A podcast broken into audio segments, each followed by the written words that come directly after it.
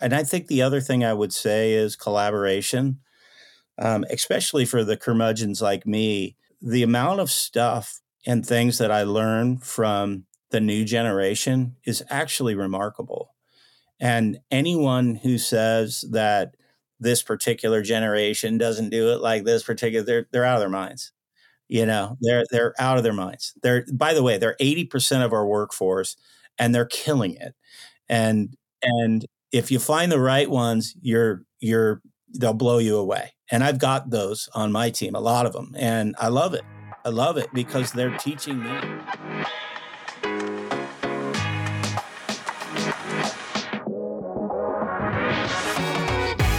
It's Bare Knuckles and Brass Tacks. This is the cybersecurity podcast that tackles the vendor customer relationship and everything in between. I'm George K with the vendor side. And I'm George A, Chief Information Security Officer. And today, our guest is Pete Johnson, CMO at Cranium AI and a seasoned veteran in cybersecurity marketing. Welcome to the show. Thanks a lot for having me. It's great to be here. Yeah, yeah. So let's start in the most obvious place. Let's talk about the quick and dirty of how you got into cyber. Oh boy. Uh, so about 20 years ago, I landed at uh, Blue Coat Systems in that around that time frame anyway. And uh, from there, I've gone sort of bounced in and out of cyber, but uh, started there. Then I went to a company called Infoblox. Then I went to a little company called ServiceNow before they got big and was a part of their that that behemoth, and then uh, went called it a quit quits actually, and then got dragged back into a company that just got acquired called Revelstoke, and now I'm at Cranium AI. So really happy to be there. It's a it's an awesome opportunity focused on AI security. Nice, It's pretty cool career. All right. Well, you are on the vendor side, so we will start with the CISO's questions. Thanks, George.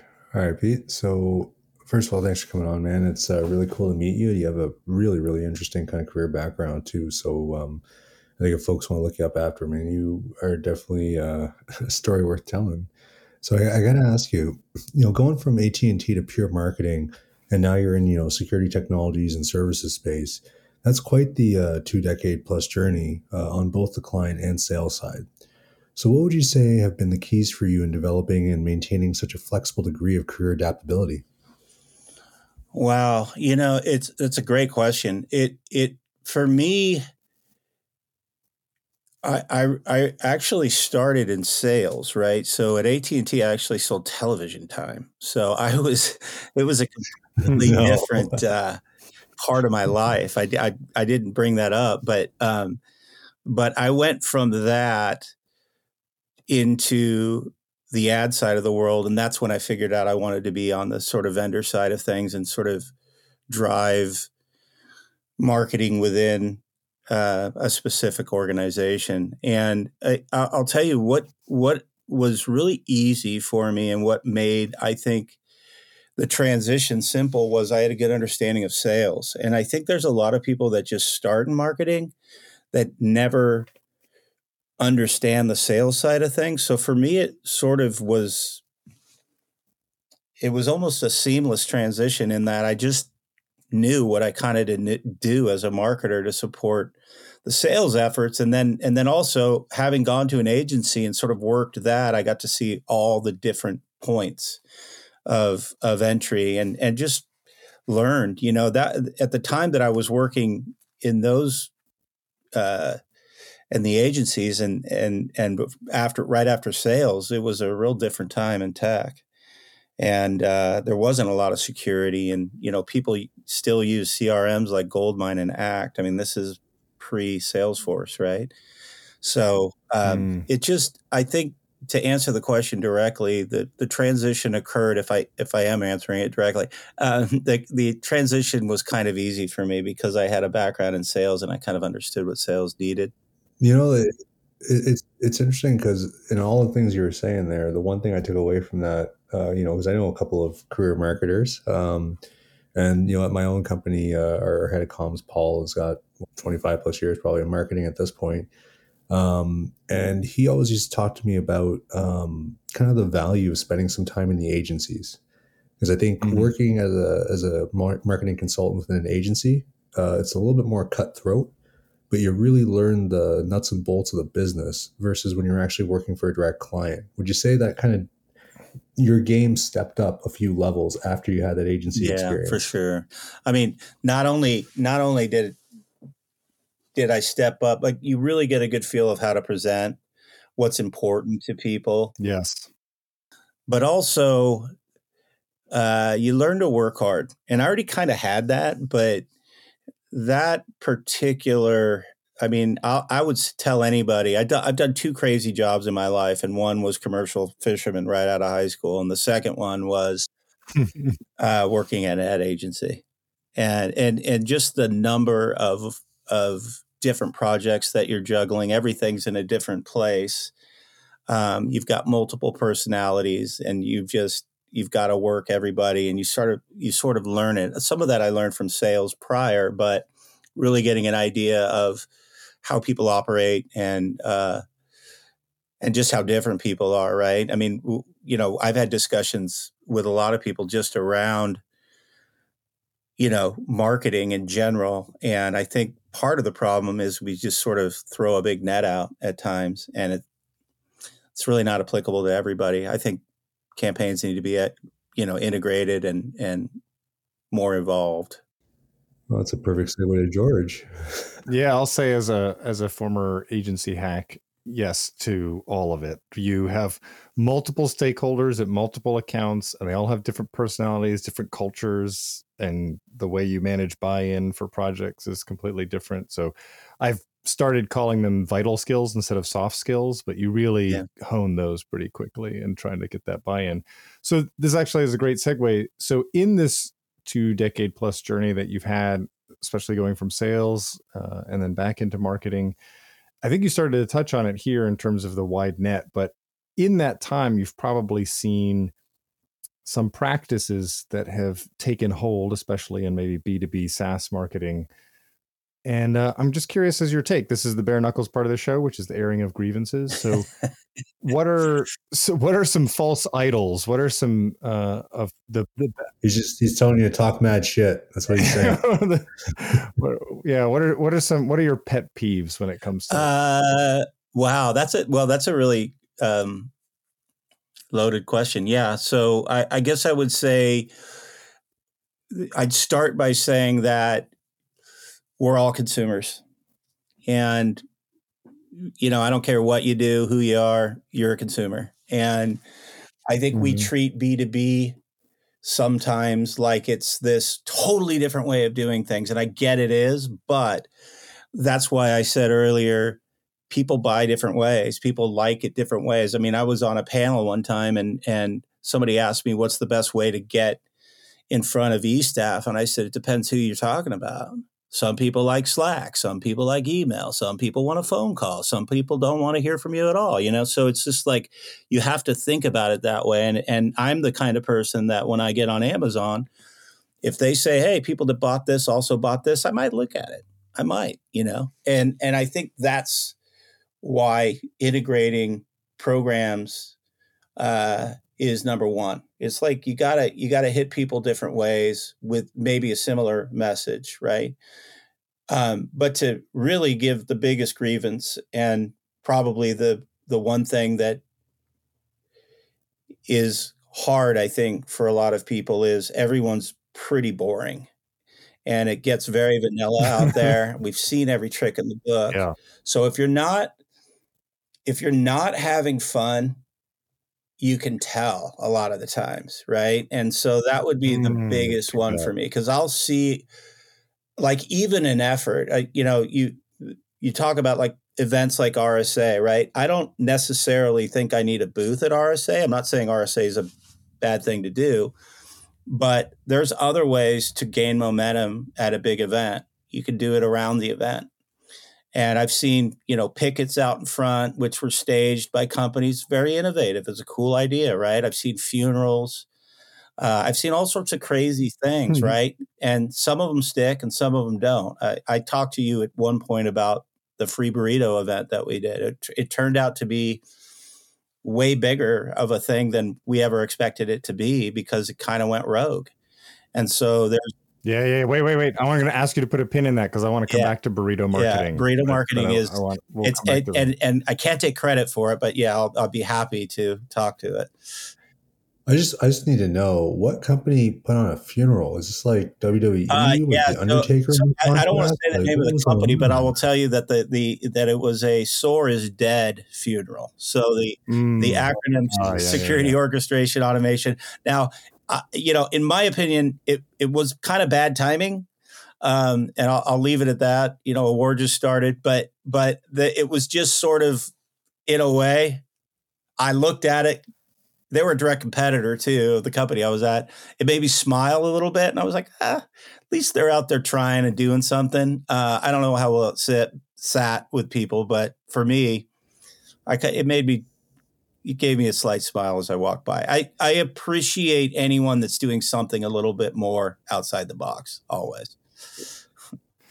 All right. Well, over to you, George. So interesting thing and something that I really like that you did. Um, late recently that um, I did a little study about you before uh, before you come on, as we like to research our guests and everything. Um, I saw you recently supported your friend uh, Katharina in her pursuits of finding her next role opportunity, and obviously, shout out to Katrina. Hopefully, she uh, she found the right place for herself. How important would you say it is, though, for people in our profession to support one another in times of economic mm-hmm. hardship or, or career road bumps? Like, why is it worth the time to do it, in your opinion? Wow, man, this is a this one's near and dear to my heart. So, um, yeah, it's uh, it couldn't be more important. Like I, I think there's a, you know, this is going to end up sounding like a grievance in a sense when I start this, but I think there's this sense of, you know, self marketing and and there there's just it's it's very selfish in in what we do a lot of times. You're in a you're in a building and a lot of people are just worried about themselves and their own career um, even even the free burrito event which i'd love to take credit for i won't take credit for right because that's just not me I, I would never ever ever do that and i think there's a lot of that in in tech I, am sure that goes across corporate corporations mm-hmm. everywhere but I think there's a real need to be kind. And I've said that to people. And I've said, look, you you everyone's got an opportunity here. She in particular was a really good EA. Um, I don't know if you know this part of my story, but when Revelstoke got acquired, I was able to take seven members of my team at Revelstoke and go to a new company. I didn't have to do that. I wanted to do that because I had a really cool team of people that work together, right? And Cranium said, "We'll take everybody," right? Which is is just amazing. It, it says a lot about them, right? I mean, they did something for all of us that I thought was incredible, and those are the kind of people I want to work with, right? The kind of people that are that are uh, doing that, especially to your point with the way things are out there right now. It's a weird climate. Uh, a lot of people are losing their jobs, and it's like now's the time for all of us to step up and help them out, uh, especially the good ones, right? I have no problem, you know, stepping up for people. I have people that I would die to work with again, and it never works out. That timing never works out, right? And mm-hmm. and yeah. and you always want, you know, there's I could sh- do twenty shout outs right now, but you know, there's just people out there that I loved working with in the ServiceNow years. I mean, I I had a family, you know, I had a huge team there, and uh, you know, one of the greatest things that ever happened to me is they made me this poster, this this uh, one of those. I don't know what what the site is, but it was just like a props to you for for all the work you did, and that meant more to me than almost anything I've ever received at work. I still look at that thing. I just go, wow, that was such a good run. So I don't I think it's just a matter of being human and being kind. Why not why not be that way, right? Oof, we didn't script that, but that's like the theme of the show. yeah, that was awesome. Um, well, that kind of ties in, I think, to the next question, which might be, uh, you know, in cyber, it's people, process, technology Um, I think there's a, a, fascination with technology, but I'm going to ask you, and, and I think we discussed this a little bit offline the other day. What do you think today's marketing teams underestimate or underrate the most in terms of how they do their jobs? Wow. Um, well, I'd start with I'd start with keeping it simple. Uh, I think that everybody sort of tries to boil the ocean when the reality is you're better off focusing and and narrowcasting than you are broadcasting. Um, I'm I'm actually going through an exercise right now where I'm trying to guess what our funnel is going to be and what the conversions are going to be and all that stuff. And the only way that I can really do that is to focus on the quality and not the quantity because what happens especially in the startup world is your budget's limited and so that number it tops mm. out right so i think people underestimate how narrow casting can actually help you uh, really get you know really define what you need to do and then you can expand from there um, and i think the other thing i would say is collaboration um, especially for the curmudgeons like me, the amount of stuff and things that I learn from the new generation is actually remarkable. And anyone who says that this particular generation doesn't do it like this particular, they're they're out of their minds. You know, mm-hmm. they're they're out of their minds. They're by the way, they're eighty percent of our workforce, and they're killing it. And and if you find the right ones, you're you're they'll blow you away. And I've got those on my team, a lot of them, and I love it. I love it because they're teaching me. I don't, quite honestly, I'm not a social guy. I'm not a, a I mean, social network guy, social media guy. And if mm. I didn't mm-hmm. have people that understand that game, I don't think I'd be as successful as I am. Right? They're the ones doing that kind of work. They're yeah. the ones posting stuff. I don't.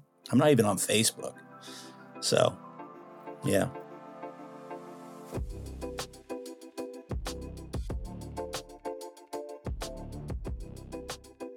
All right, Pete. So I do want to pull that pin.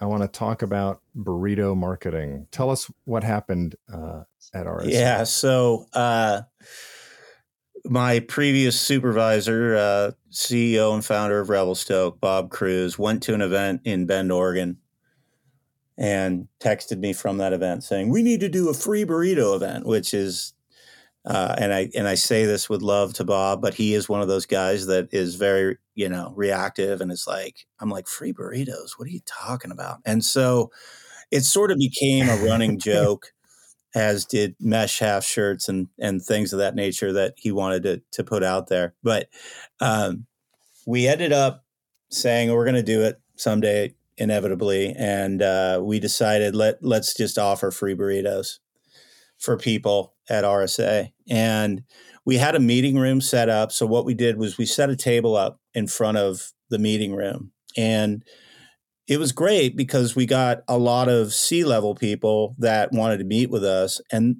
they basically got a free burrito. But then we've got practitioners and all sorts of different people showing up just to get a burrito. And you know the the trade off was uh, pretty obvious. We get their name and and check them off a list, right? And and then we uh, kind of it kind of ended you know sort of ended and we had literally way too many burritos so we picked up the table and we walked down in front of the convention center and we started giving free burritos out for jokes now we videotaped it and the jokes you would be blown away on how off color and crazy the jokes were because it was mixed company and i was like you can't tell that joke in front of a 24 year old kid, you know. But anyway, uh, it ended up being extremely successful. And then even after that, we still had burritos left, which we took to the homeless shelter in San Francisco. So everybody won at the end, and it was uh, it, it turned out to be a really awesome event. And still, people bring it up today, right? So, like I said, not my event, but it organically morphed into you know a Sacha Baron Cohen type type of thing, you know, where we were just like, okay, let's carry the carry the burritos and the and the table, you know, six blocks to the convention center, and uh, it was a lot of fun. Yeah, so that's like, you know, this the marketing dream that you have this like guerrilla campaign and it's thought out and this is spontaneous. So, you know, kudos that it came originally from the CEO, but I think there's less space for that kind of creativity in an atmosphere where everyone is demanding a strict ROI calculation. Mm-hmm. So, could you talk a little bit about how you balance, you know, here is the, these are the efforts where I need to measure and report direct results, and where here's the space that I have for more creative endeavors.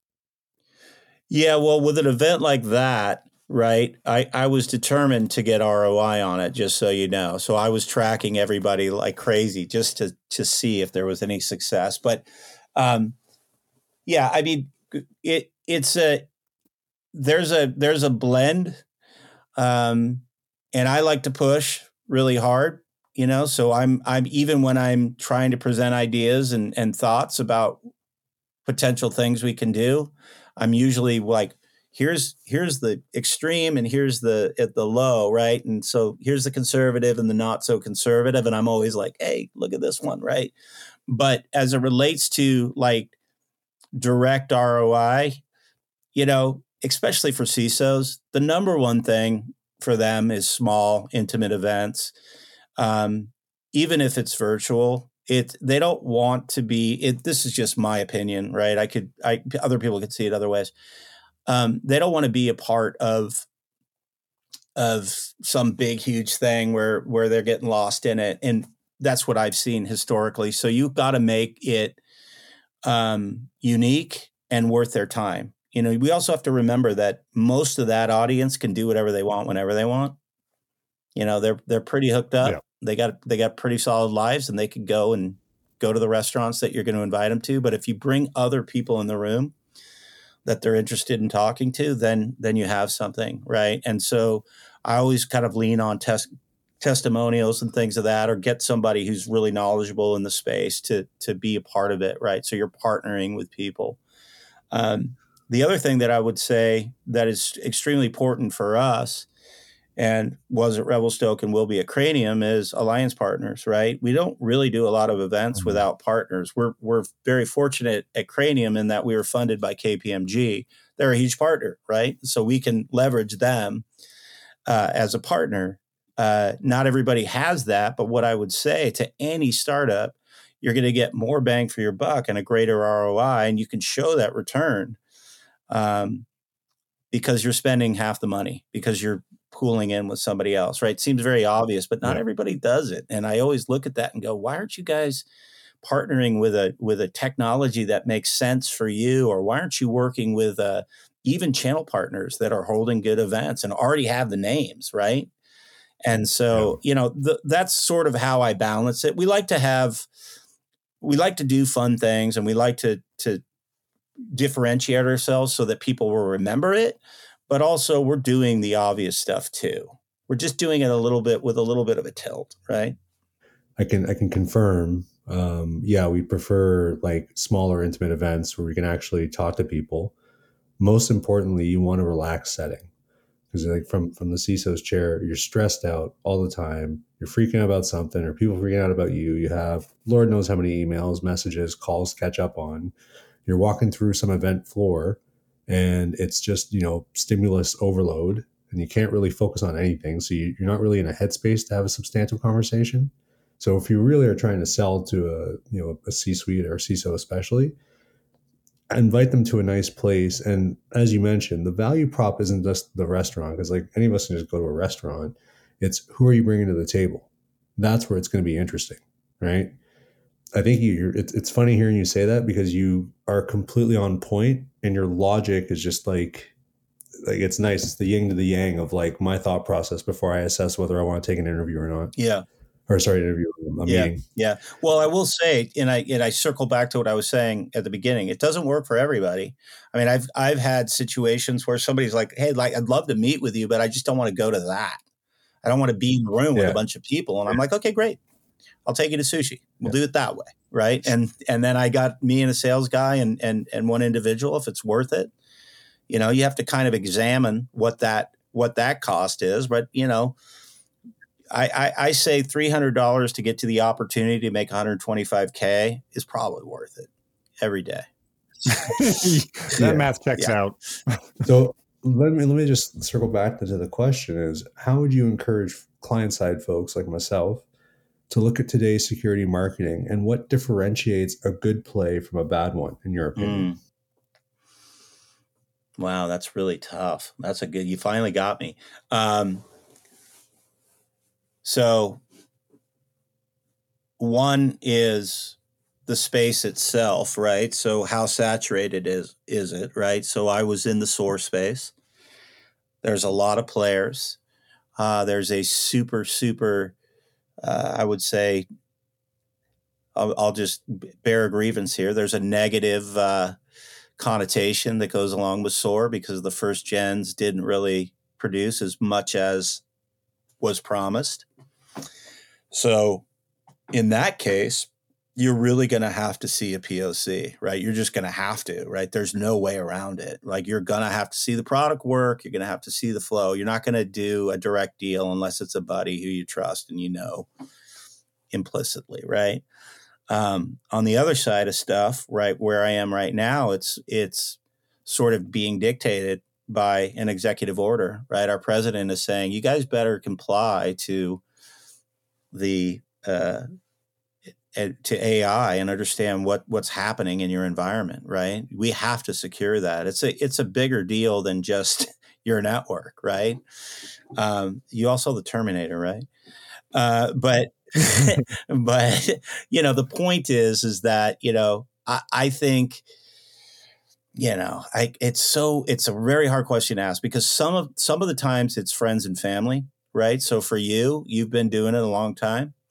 You're going to know a lot of people. You're going to trust a lot of people. You're going to be able to see things through those people that you wouldn't normally see just as a as somebody kicking tires and then and then there's the other side of it where it's like there's a real need but i don't think there's i think with just how vast cybersecurity is i don't think there's that many plays that are slam dunks anymore i think it's all has to be mm. investigated you know unless it's tried and true i mean that old adage that nobody ever got fired for buying cisco i think that applies to some cybersecurity companies right um, you know, we had a competitor just come out, a, a well established competitor that just came out with AI security. I'm not going to say their name, but um, you can figure it out. But that's a that's a problem for me because they're established, right? Mm. So for somebody like you, if you're interested in our product, you're you're going to go. Why wouldn't I go with the one that I already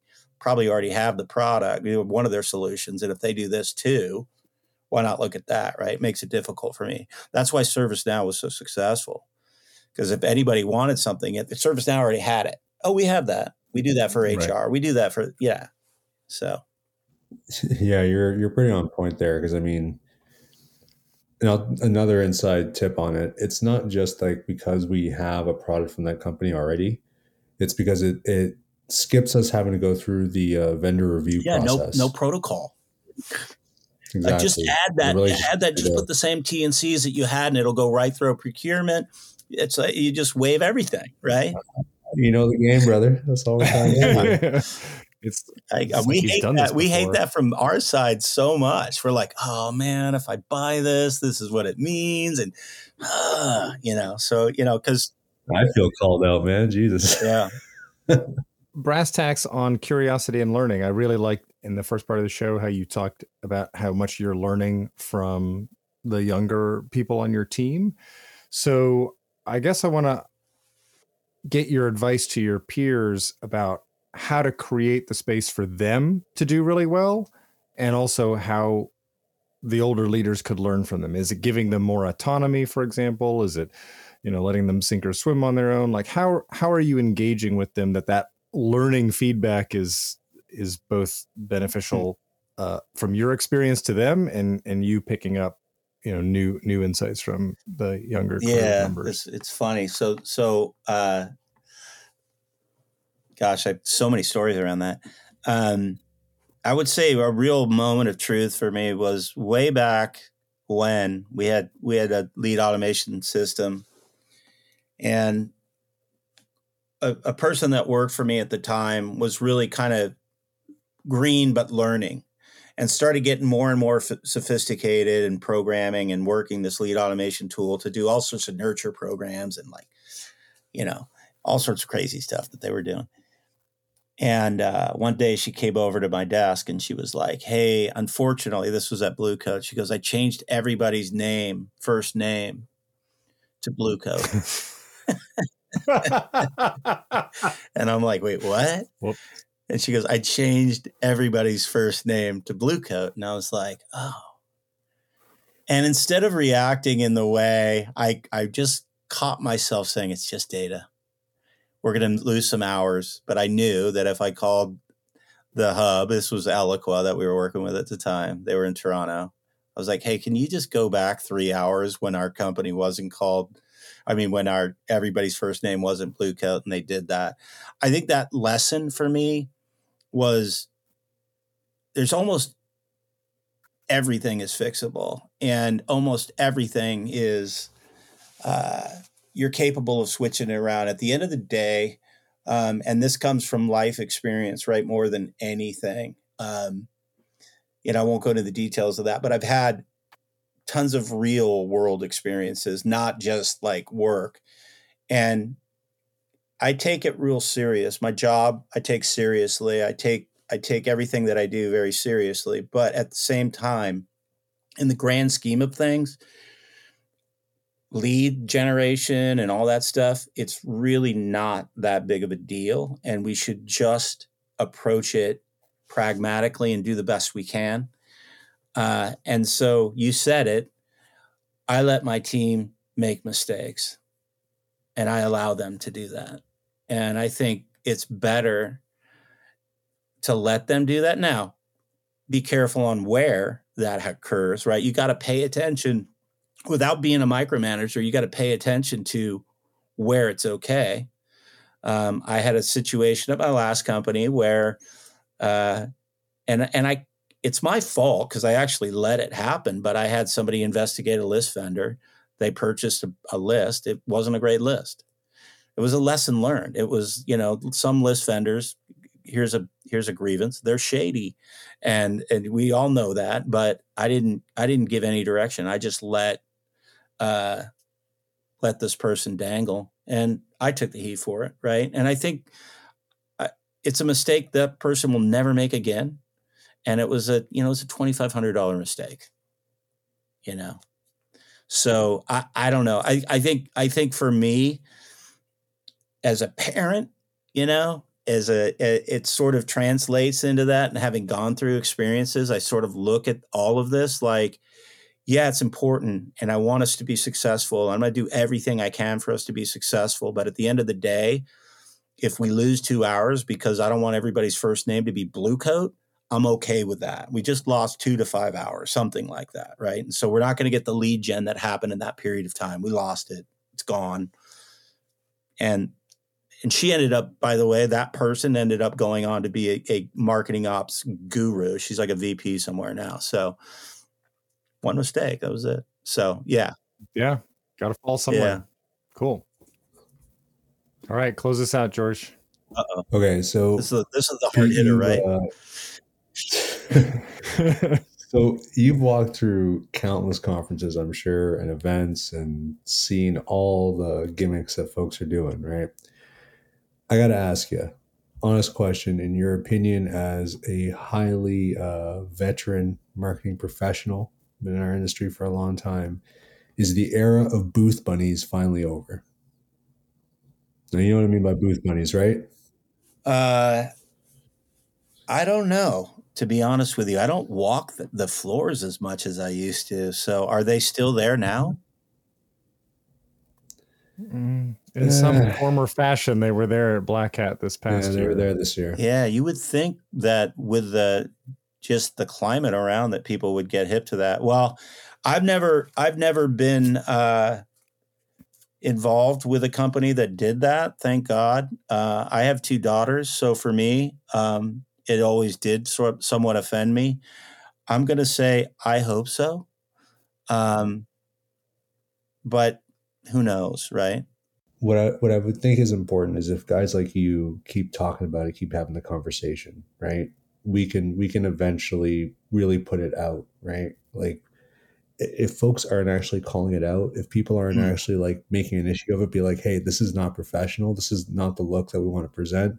This is not what I want to bring like my kid who's in university or or, or like my partner or whatever it is. Like a conference event, yeah, like it's serious, but for some of those trade show floors that are a little bit more fun, it should be the kind of thing where you can bring like family to it, or you can bring like, you know, you don't want to fill the floor up, but it's just like I would still think it should be a family friendly, relatively PG environment.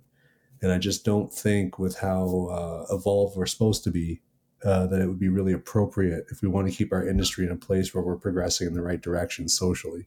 And I think like just keep talking about it, man. That's that's all yeah. I'm trying to say. Yeah. yeah, it's unfortunate. Yeah, that uh, it's still a thing. I would have thought. Again, I don't walk the floors as much as I used to. Um, I, I mean, the la- literally the last time I was on a floor was probably ServiceNow, and that was knowledge, right? That was our user conference, and there was no none of that at the at our conference, right? Yeah, so yeah. that cool. wouldn't happen. But yeah, I'm happy to to wave that flag. Let's knock it off and let's drink Bud Light. Let's get over it, people. Come on. All right. Well, Pete, thank you for taking time out of your evening and sharing your experience with us. It's been great. Awesome. I really appreciate yeah, it. You're an awesome dude, Pete. Thanks, Thanks guys. Take care.